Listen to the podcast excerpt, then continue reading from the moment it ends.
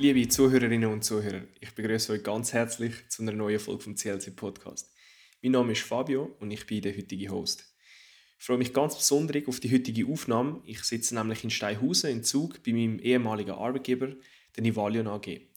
Neben mir sitzt Isabel Berger. Sie ist Rechtsanwältin, Partnerin und CIO bei der Nivalion und finanziert Gerichtsprozess. Einleitend würde ich dich bitten, uns einen kurzen Einblick zu deinem Background zu geben.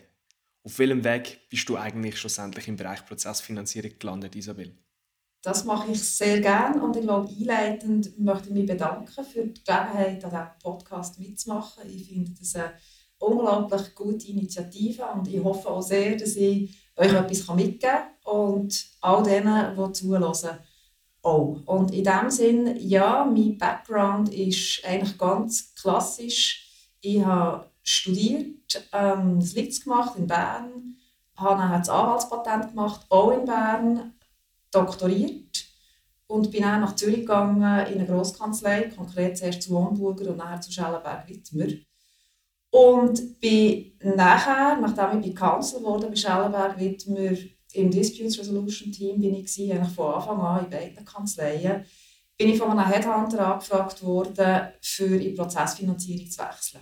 Und das ist spannend insofern, als ich mir bis zu diesem Zeitpunkt eigentlich nie hätte vorstellen konnte, dass ich etwas anderes mache als Litigation Lawyerin zu sein. Ähm, das Stelleninserat, das mir dort ist zugetragen wurde, hat mich aber sehr abgeholt. Und warum ist das so gewesen? Das ist der einzige Job gewesen, den ich mir auch vorstellen konnte, eigentlich sehr stark, und das ist, was ich vorher schon gemacht habe also eben die, die, die Schnittstelle zu Dispute Resolution, aber eben etwas, das mehr Gesamtschau beinhaltet und halt mehr auf Wirtschaft ausgerichtet ist. Weil das ist vielleicht ein wichtiger Punkt, um zu sagen, solange man in einer Kanzlei nicht in der Partnerschaft ist, merkt man natürlich von diesem Business Drive nicht so viel. Das ist gar nicht möglich. Und in einer Grosskanzlei ist auch das nicht Gott gegeben, wenn man Partnerstufen erreicht. Halt einfach aus dem Grund, dass es häufig sehr viele Partner hat und wenn man als junger Partner einsteigt, es dann doch eine Zeit braucht, bis man seinen Footprint hinterlassen kann.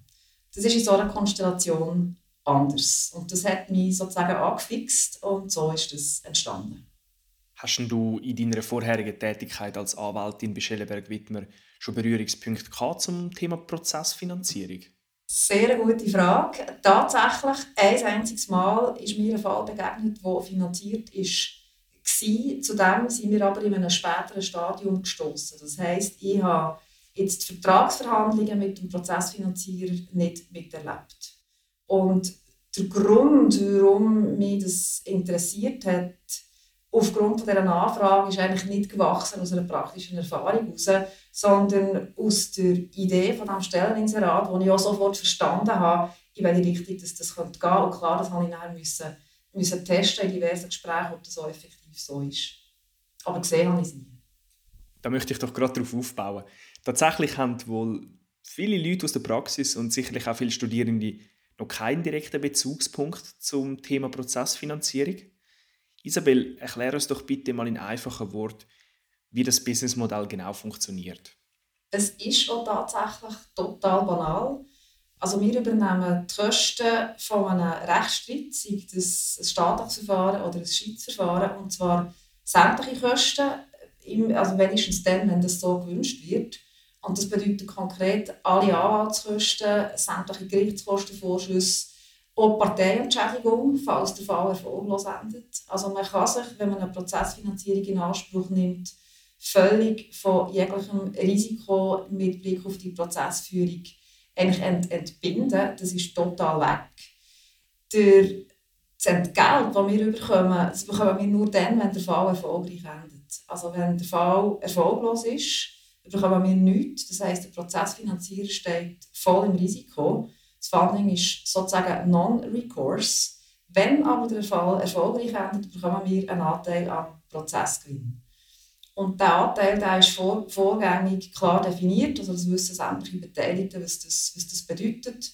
Und wichtig zu sehen ist auch, der, die Konstellation, dass ein Fall gewonnen wird vor einem Schiedsgericht oder vor einem Gericht, längt natürlich nicht. Es müssen effektiv Proceeds fließen. Darum ist bei uns die Frage der Vollstreckung sehr wichtig. Vielen Dank, Isabel. Ich glaube, das gibt auf jeden Fall schon mal einen guten ersten Überblick. Mich würde interessieren, wie ihr die finanzierten Fälle handhabt. Nehmt ihr da auch Einfluss auf die Entwicklung dieser Fälle, sobald die finanziert sind? Wir sind sehr zurückhaltend. Das ist auch mit der Grund, warum das die Anwälte sage jetzt mal, mit, mit zunehmender Information durch uns auch verstehen, dass wir ihnen eigentlich nicht den Rang abspenstig machen Wenn wir einen Fall prüfen, sind wir sehr stark drin, schauen auch diverse Dokumente an, Zugang haben zu Datenräumen und so weiter, stellen diverse Fragen. Aber wenn wir mal zu einer Finanzierungsentscheidung sind ist für uns der Approach hands-off.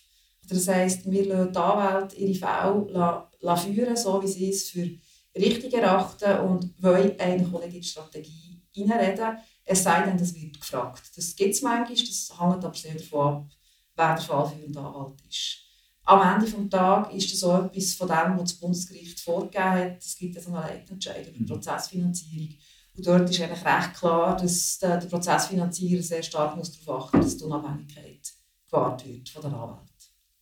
Wenn wir jetzt nochmal einen Schritt vor die Finanzierung zurückgehen, gibt es deiner Meinung nach einen Rechtsprozess, der sich am besten für eine Finanzierung eignet? Kann man das überhaupt so sagen, so ganz kategorisch? Das gibt es, und zwar gerne ähm, hohe Streitwerte und ein Budget, das in einem Verhältnis 1 zu 10 ist. Also lieber nicht, lieber nicht ein schlechtes Verhältnis. Mhm. Weil sonst haben wir das Problem, ähm, die Funding Terms zu strukturieren, weil wir natürlich dafür sorgen, dass am Schluss immer am meisten bleibt für den Finanzierkläger. Mhm. Und sobald die Ratio von dem, vom Budget zum erwarteten Prozessergebnis schlechter ist als eben 1 zu 10, wird es schwierig. Ich glaube, das ist der erste Punkt, den ich sagen kann. Der zweite Punkt ist ein gut aufgearbeitetes Anwaltsmemorandum. Das ist sehr wichtig für uns. Wenn die Anwälte noch nicht viel investiert haben in einen Fall, führt das natürlich für uns dazu, dass wir sehr viel selber müssen investieren müssen. Das machen wir, wenn wir sehen, dass ein Fall könnte, könnte, ähm, dass etwas könnte dran sein Aber wir haben es lieber, wenn schon sehr viel Vorarbeit geleistet ist. Und am Ende des Tages spielt es uns nicht so eine Rolle, was es ist. Das kann eine Erbrechtsstreitigkeit sein, das kann irgendeine normale Commercial Arbitration sein. Hauptsache ist, Merits sind gut und das Volumen ist groß. Super. Ich hoffe, das hat sich jetzt jeder können merken so. Isabel, du hast noch erwähnt, hohe Streitwerte sind vorteilhaft.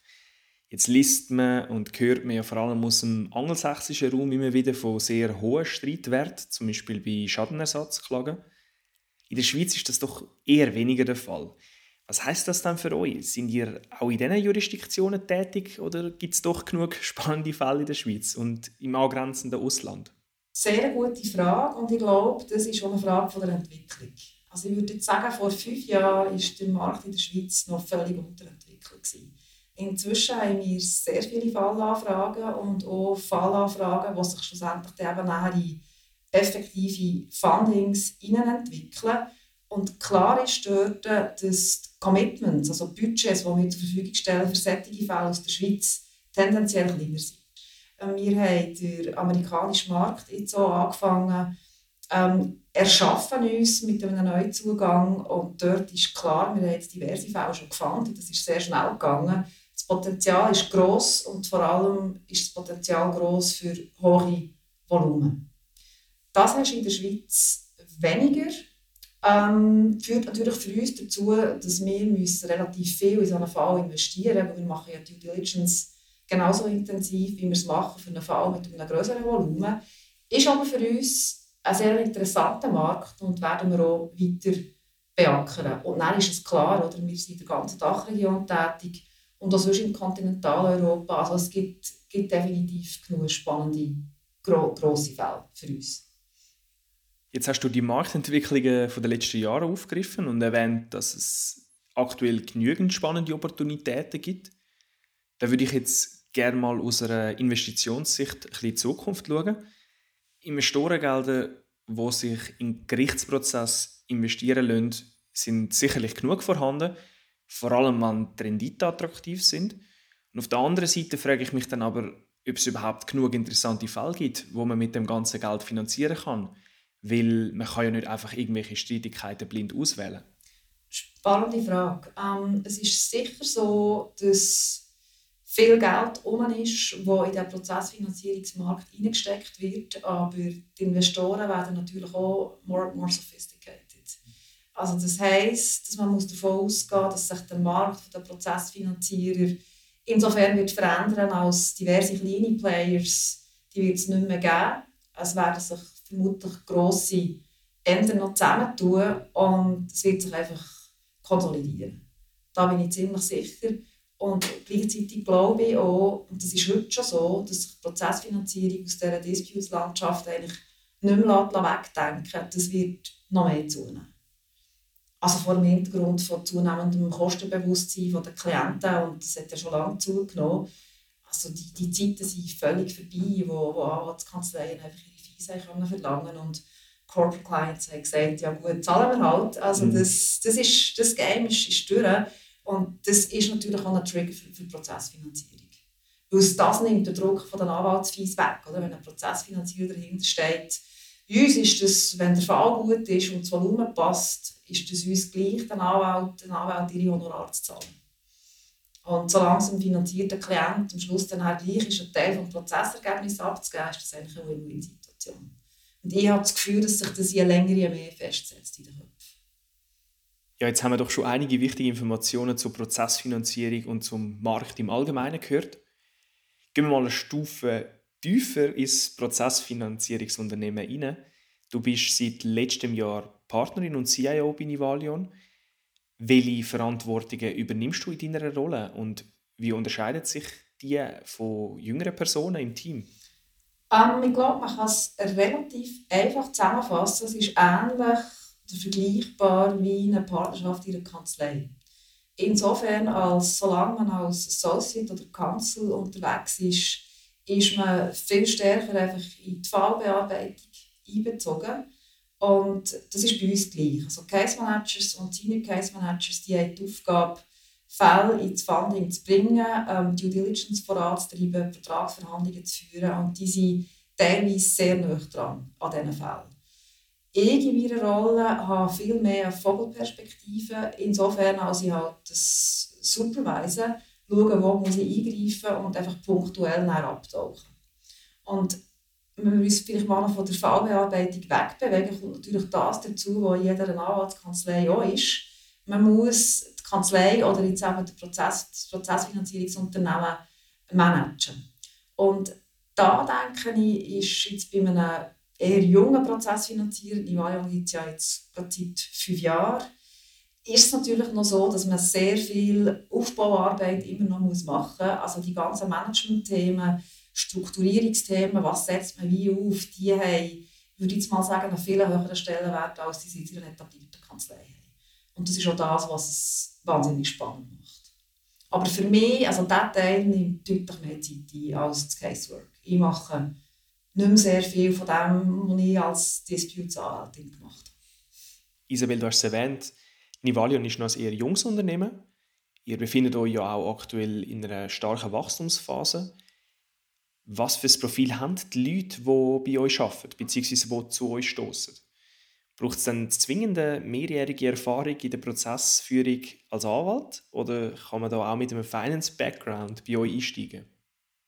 Absolut richtig. Und ich glaube, man kann sagen, wir bieten Platz für unterschiedliche Profile das Standardprofil für jemanden, der jetzt im Case Management ist, beinhaltet sicher eine mehrjährige Erfahrung in einem Disputes-Team. Weil, und das bringt mich vielleicht auch zu der Frage den Skills, die so jemand mitbringen muss, es unglaublich wichtig ist, dass jemand Mut zu der Lücke haben kann. Und in diesen Dokumenten, die wir natürlich haben, also wir haben im Zweifel, je nach Fallfortschritt, haben wir genauso viele Dokumente vor uns oder auch annähernd wie die Anwälte. Und wenn man dann die Erfahrung nicht hat, um zu sagen, okay, das kann ich aussortieren, da muss ich den Fokus drauf legen, dann schafft man es einfach nicht, innerhalb einer nützlichen Frist so einen Fall zu setzen. Und wir müssen natürlich schnell vorwärts machen. Also darum ist ein Berufseinsteiger im Zweifel eigentlich nicht geeignet für die Rolle. Es gibt aber Ausnahmen. Also ich habe in meinem Team, das ich so abgegeben habe, Anfang des Jahres, jemanden eingestellt, der der Rechtsanwalt eigentlich gerade erst gemacht hat. Das war jemand, ich mit ihm schon zusammen gearbeitet habe. Und ich habe natürlich gewusst, wie der, wie der tickt und wie der funktioniert. Und dazu kommt, dass er diverse Praktika gemacht hat und auch sonst sehr vielseitig ist.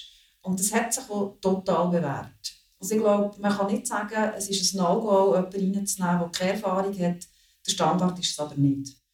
Und Finance, ja, das ist ein wichtiger Punkt. Jeder, der bei uns Case Manager ist oder auch Market Area hat, muss ein Grundverständnis haben für Finance. Also er muss können mit diesen Budgets umgehen, er muss können mit Quantum umgehen und er muss vor allem auch Valuations machen. Aber wir haben natürlich ein Finance-Team, das dort Unterstützung bietet. Und entweder hat jemand ein grosses Flair für das und dann wäre er vielleicht geeignet, für direkt ins Finance-Team zu gehen, das haben wir auch schon gehabt. Oder man hat einen Anwalt, der ähm, sehr starke Affinität hat zum finanziellen Teil, wo aber auch im Case-Team ist und sozusagen einfach ein, ein, ein Verbindungsglied ist. Also dort gibt es diverse Möglichkeiten, die man kann. Beantwortet das die Frage? Ja, ich würde sagen, das ist eine sehr ausführliche Antwort und gibt viele hilfreiche Informationen. Man sieht ja auch, ein Prozessfinanzierer bietet wirklich Platz für Personen mit Schnittstelleninteressen.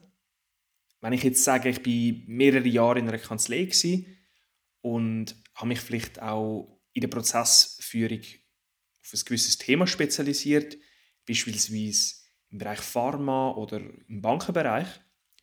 Wie wird denn das bei Nivalion umgemünzt? Sind Case Manager fokussiert auf spezifische Fälle oder ist man dann doch eher wieder ein bisschen allgemeiner unterwegs? Sehr spannende Frage. Ich glaube, das hängt davon ab, wie weit, wie weit entwickelt ein Prozessfinanzierer ist. Wenn man jetzt schaut, wie Nivalion aufgestellt war, als ich gekommen bin, das war relativ in den Anfängen, haben alle alles gemacht. Das war auch eigentlich notwendig, weil wir natürlich ein kleines Team hatten. Und mit zunehmender Teamgröße und zunehmender Spezialisierung, die man natürlich findet innerhalb von diesen Teams, sieht man auch, dass gewisse Leute sich nachher fokussieren auf bestimmte Themen. Erbrecht ist so ein gutes Beispiel. Dort haben wir jetzt auch ein besonderes Pricing entwickelt. Und das hat eigentlich nur funktioniert, weil wir zwei Leute haben jetzt in-house, die vorher sehr viel im Bereich Private Clients gemacht haben.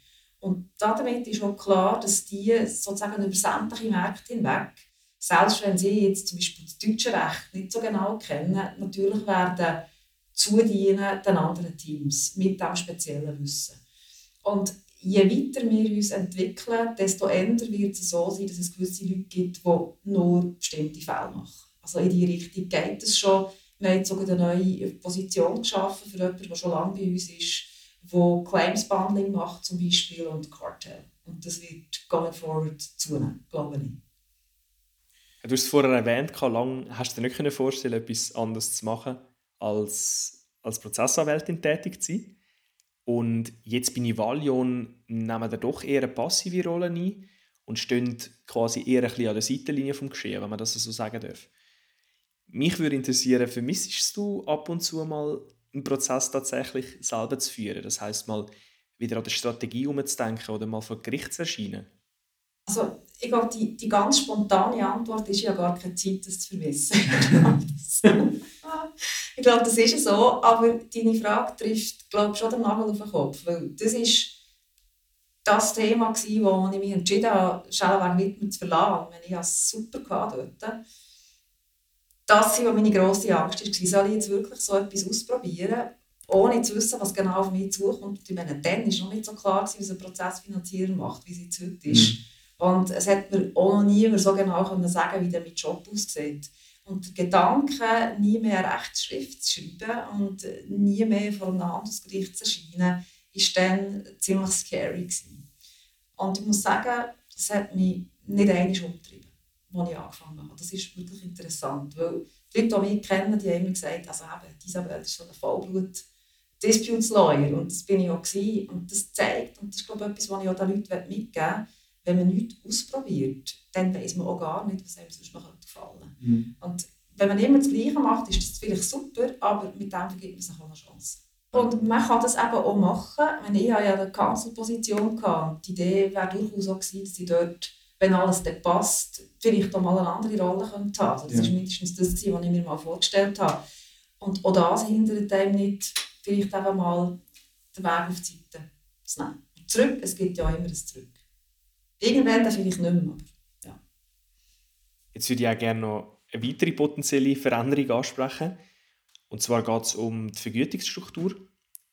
Kannst du uns erklären, wie die Vergütungsstruktur bei einem Prozessfinanzierer aussieht und ob sich das auch mit einer Kanzlei überhaupt vergleichen lässt? Es ist eigentlich sehr vergleichbar, äh, mindestens was das Fixanlage betrifft. Und wir orientieren uns, weil wir natürlich mehrheitlich auch im, im, im Anwaltsmarkt sozusagen räubern, beziehungsweise darauf angewiesen sind, dass wir Leute daraus rekrutieren können, an den Salär, wo im Anwaltsmarkt gezahlt wird. Also dort sind wir, sind wir kompetitiv, müssen wir auch sein. Ich glaube, der Unterschied ist bei den Boni. Also wir haben am Anfang von Nivalion so einen Bonus gegeben, für die Leute, die im Lichte von der Gesamtperformance des Unternehmen natürlich eben ihre Performance auch gebracht haben, das war relativ bescheiden, gewesen, weil das Unternehmen ja ein Start-up-Unternehmen, das ist glaube ich allen klar, die ein wirtschaftliches Verständnis haben. Going forward ist der grosse Unterschied, dass wir eigentlich nicht mehr oder nur noch bedingt Boni auszahlen um, und stattdessen einen Carry haben. Und der Carry, das führt uns vielleicht ein zurück auf, auf die Struktur von so, einem, von so einem Prozessfinanzierer als solches. Das ist noch wichtig, ich will das da schnell einbauen. Mhm. Wir ähm, bekommen unser, so das Geld, das wir damit wirtschaften als Nivalion, das bekommen wir aus den Fondsstrukturen heraus. Also wir bekommen eine Management-Fee aus den Fonds, die wir haben, und wir bekommen aber, und das ist der besonders relevante Teil, auch eine Performance-Fee, und zwar aus den Fällen, die eben erfolgreich enden. Und damit sind natürlich unsere Interessen total allein mit denen der Investoren.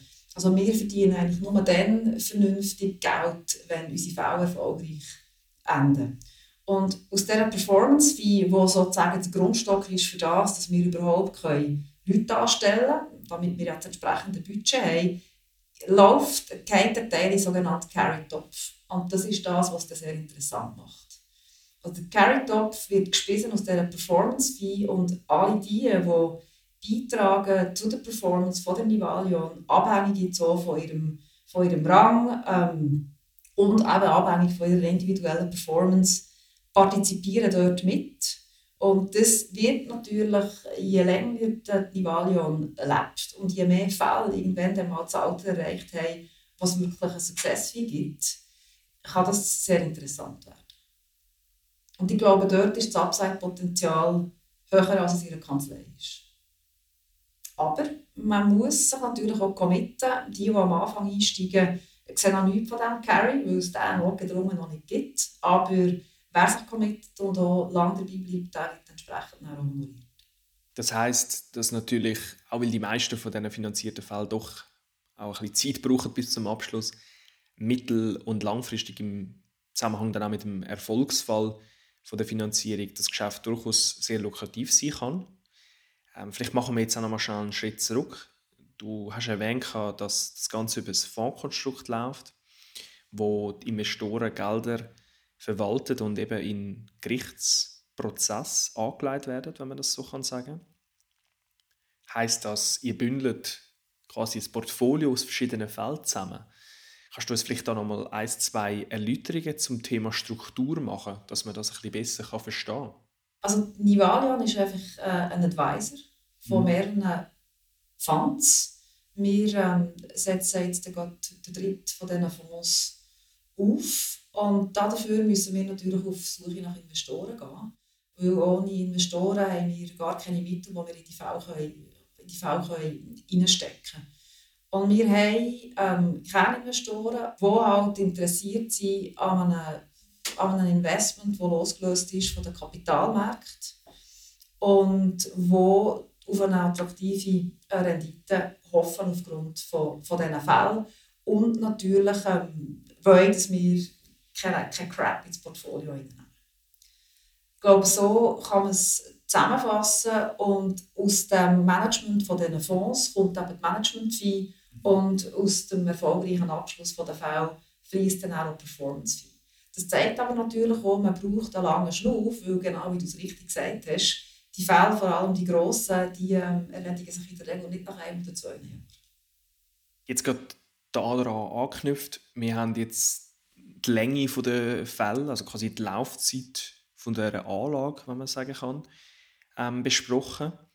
In deiner Erfahrung, Isabel, gibt es ein Szenario, wo man einen guten Fall findet, der sorgfältig prüft, der finanziert und dann im Verlauf vom Fall, vielleicht sogar kurz vor Schluss, tatsächlich so eine Kehrtwende kommt und das Ganze für euch und auch für die Investoren zum, zum Albtraum wird?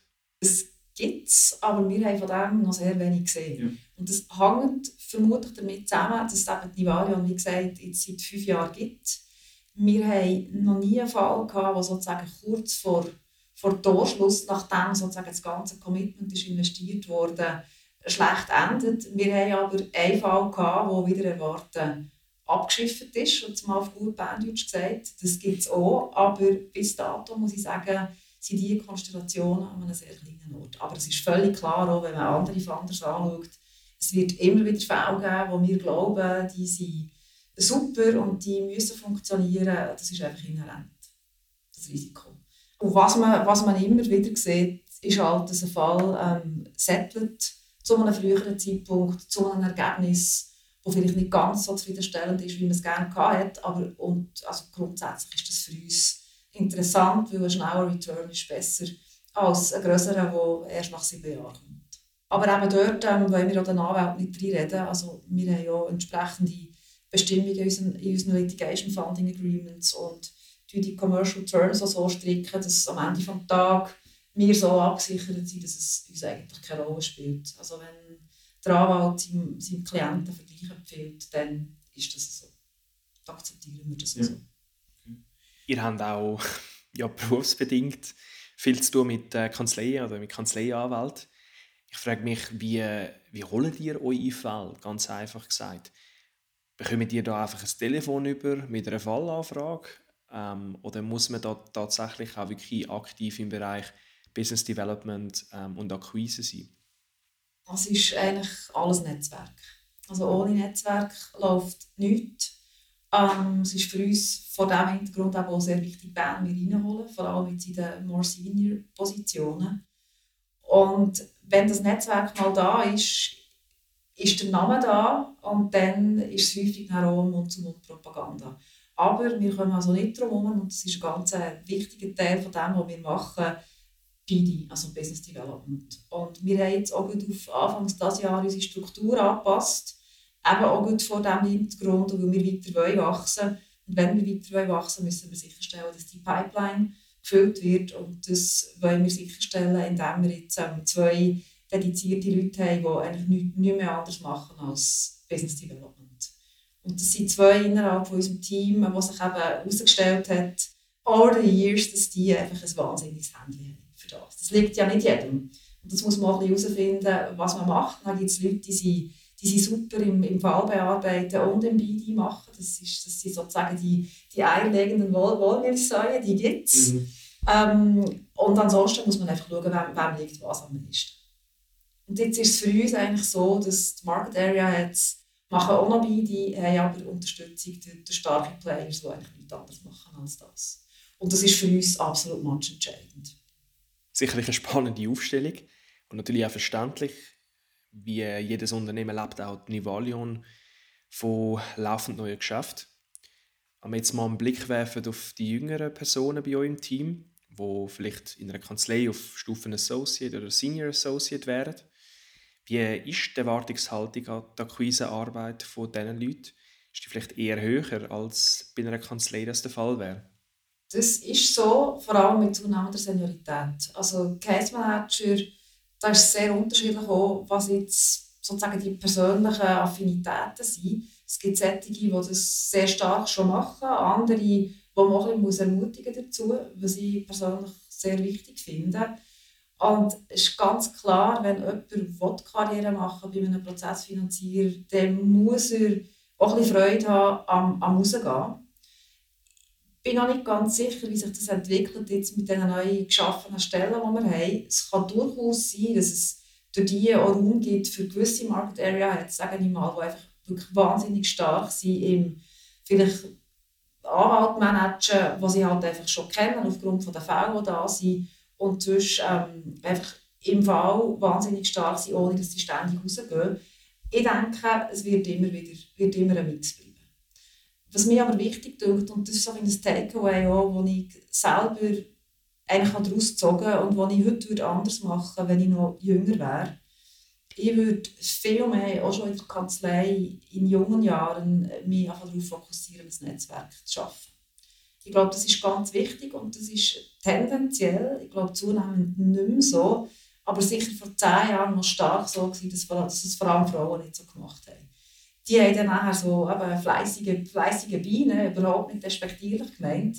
Sie waren einfach immer in ihrem Kombi, sie haben die Arbeit gemacht und super gemacht und alle haben gewusst, okay, du musst es einfach der XY geben und es wird perfekt erledigt. Mhm. Dass aber mit einem Horizont von fünf Jahren der Approach zwar immer noch sehr wichtig ist, aber überhaupt nicht entscheidend ist, das haben viele wenig gesehen und das hat es noch niemand gesagt. Ich glaube, das hat sich verändert over time und das sollte man unbedingt machen. Also wenn man irgendeine Rolle will, wo ja, Führungsrolle beinhaltet oder eben mal eine Partnerschaft, wo immer muss man eigentlich raus. Anders geht es nicht. Und das muss man möglichst frühzeitig machen.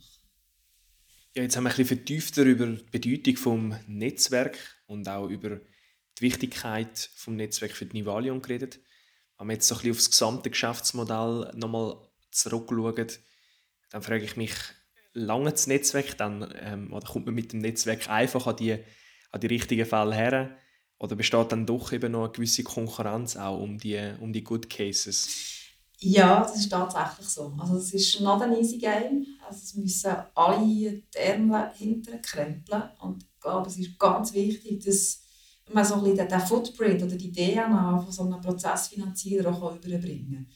Das ist letztendlich das, was im Markt von den anderen Spielern, sage ich mal, auch abhebt. Und das braucht es tatsächlich auch. Vor allem halt in den Märkten, wo es viele andere Prozessfinanzierer gibt.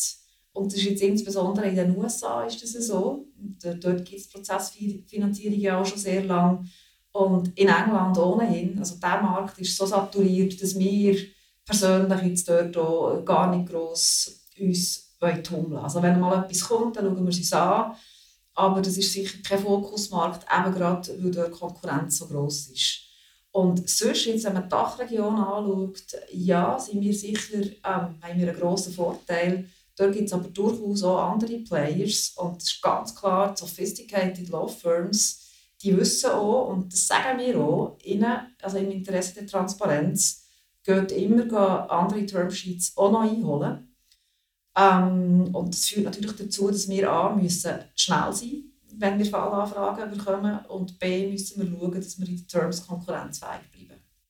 Und wer langsam ist, wer sloppy ist, wer keine gute Visitenkarten abgibt und wer bei den Terms überweist, der ist aus diesem Markt sehr schnell raus. Ja, man sieht, dass das Geschäftsmodell durchaus sehr attraktiv sein kann. Da überrascht es natürlich nicht, dass ein gewisser Konkurrenzkampf im Markt auch besteht.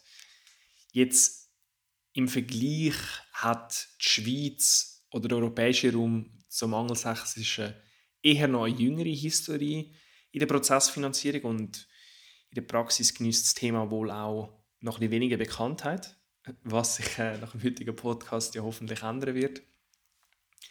In dem Zusammenhang, Isabel, wo siehst du noch die größte Skepsis in der Praxis gegenüber, gegenüber der Prozessfinanzierung? Und wie beseitigt man die?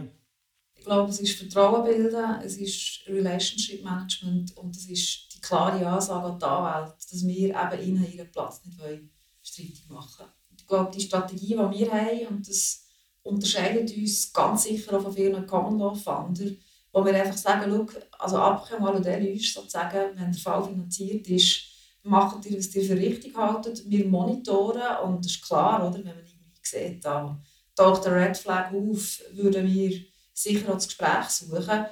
Aber abgesehen von dem, ähm, lassen wir die Anwälte machen, was sie machen wollen. Das ist glaube ich, ganz wichtig, weil niemand hat das Interesse, sage ich mal, die, die Beziehung Anwalt, Klient und dann ein Schiedsgericht oder Gericht noch zu verkomplizieren mit einem zusätzlichen Mitspieler, der auch noch überall seine Finger drin haben.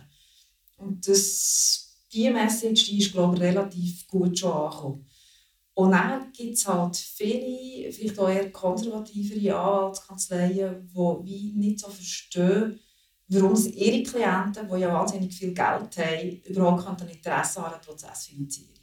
Und dort geht es einfach darum, dass wir müssen den Markt entsprechend informieren oder vielleicht auch ein bisschen erziehen, dass durchaus auch ähm, gut solvente Unternehmen können ein grosses Interesse daran haben, den Litigation Spend in ihrer Bilanz zu haben dass Unternehmen, die viele verschiedene Fälle haben, die sie finanzieren müssen, durchaus Interesse haben, das alles auszulagern und es ihnen eigentlich gar nicht so wehtut, wenn sie einen Teil müssen abgeben müssen. Und das ist der Teil, wo ich glaube, wo es noch einiges zu tun gibt. Und wo wir auch viel machen können, das bringt mich so ein zu einem Nebenthema, ist natürlich bei den Unternehmen selber. Und dort ist das Eintrittsticket die CFOs und eher nicht äh, die GCs. Das haben wir auch gemerkt mit der Zeit. Sehr schön. Ja, du sprichst einen wichtigen und für die Zukunft sicherlich weiter interessanten Bereich vom Corporate Litigation Funding an. Das äh, wäre ja noch das Thema für einen potenziellen weiteren Podcast. Jetzt aber, wenn ich sage, das ganze Prozessfinanzierungsthema, das, das klingt wirklich sehr spannend. Da würde ich gerne mal auch einen Einblick kriegen, vielleicht sogar auch als Student. Was, was habe ich denn da für Möglichkeiten, um in eine Prozessfinanzierungsgesellschaft oder auch bei Nivalion einzusteigen? Also Praktikum in dem Sinn, wie man es jetzt von den Anwaltskanzleien kennt, das bieten wir so nicht an. Also wir haben jetzt auch nicht so recurring Praktikanten, die für drei Monate kommen und wo wir die Stelle immer wieder neu besetzen. Was wir aber haben, das sind Studenten, die uns unterstützen, sei es im Backoffice. Das war vor allem am Anfang so, gewesen, Wobei das mehr und mehr jetzt eigentlich verschwindet, weil wir dort stark auf, aufgestockt haben. Was die Studenten bei uns jetzt machen können, und das brauchen wir auch immer wieder, ist einfach Unterstützung in den Case-Teams. Und je nach Affinität halt auch Unterstützung im Bereich der ganzen Valuations, die wir machen. Und es gibt immer wieder Opportunitäten und wenn jemand Interesse hat, ist das Gescheitste, einfach mal ein zu schicken und ja, das Gespräch zu suchen. Und das gibt dann auch sehr klar und sehr schnell eine Antwort, ob es jetzt etwas gibt, das offen ist, oder ob wir eben jemanden halt fragen, ob wir einen Talentpool ähm, aufnehmen und allenfalls zu einem späteren Zeitpunkt darauf zurückkommen. Also unbedingt. Und also eben, schon nicht ausgeschlossen, dass wir jemanden dazu nehmen, direkt nach dem, direkt nach dem Staatsexamen oder, oder auch schon vorher. Ich glaube, man muss einfach offen sein und es mal probieren. Ja, das ist so ein wichtiger Punkt glaube, das äh, muss man wirklich auch für allgemeingültig erklären, dass man einfach mal mehr probieren und man hat meistens auch gar nicht so viel zu verlieren. Am Ende des Tages bin ich eigentlich auch genauso, ja, bin ich Varion gelandet. Isabel, vielleicht noch als Gegenfrage oder als ergänzende Frage zu der, wie sieht es aus mit dem Recruiting von eher von Senior-Leuten, also vielleicht für Anwälte, die jetzt vielleicht auch den Podcast gelost haben? Gestaltet es sich aus eurer Sicht eher schwierig, dort Leute zu recruiten? Das ist eine sehr spannende Frage. Und es ist tatsächlich so, dass unsere Pipeline eigentlich sehr voll ist. Also wir haben bis jetzt noch nie eine Stelle ausgeschrieben für einen Case Manager. Für, ähm, im, Finanzbereich schon, dort ist es nicht ganz vergleichbar. Mhm. Aber wir haben ganz viele Leute, die sich einfach über das Netzwerk heraus ja, die sich melden und sagen, du, das würde mich auch noch interessieren. Oder über drei Ecken, wo wir haben Kontakt vermittelt bekommen so dass es sogar fast so ist, dass man die Qual der Wahl hat. Das wird aber nicht immer so sein und tatsächlich werden wir in diesem Jahr versuchen, eine Stelle zu besetzen jetzt für, äh, für Americas. Und dort zum Beispiel haben wir noch niemanden. Also das wird wahrscheinlich die erste Stelle für eine, für eine CM sein, die wir werden ausschreiben werden damit setzen wir dem ganzen Gespräch auch schon wieder einen Schlusspunkt. Isabel, ganz herzlichen Dank für die vielen spannenden Ausführungen. Ich wünsche äh, auch im Namen vom ganzen CLC-Vorstand weiterhin ganz viel Spaß und Erfolg auf dem weiteren Wachstumsweg. Ganz lieben Dank, es war ähm, sehr spannend. gerne wieder. Und vielen Dank auch an unsere Zuhörerinnen und Zuhörer fürs Reinhören. Ich hoffe sehr, ihr habt von dem Gespräch profitieren und etwas mitnehmen. Wir freuen uns sehr über Feedback und wollen uns damit auch stetig weiter verbessern. Meldet euch doch gerne über unsere Webseite. Die gibt es auch zusätzliche Infos für ein allfälliges Engagement beim CLC. In dem Sinn wünsche ich allen eine ganz gute Zeit und bis zum nächsten Mal im CLC Podcast.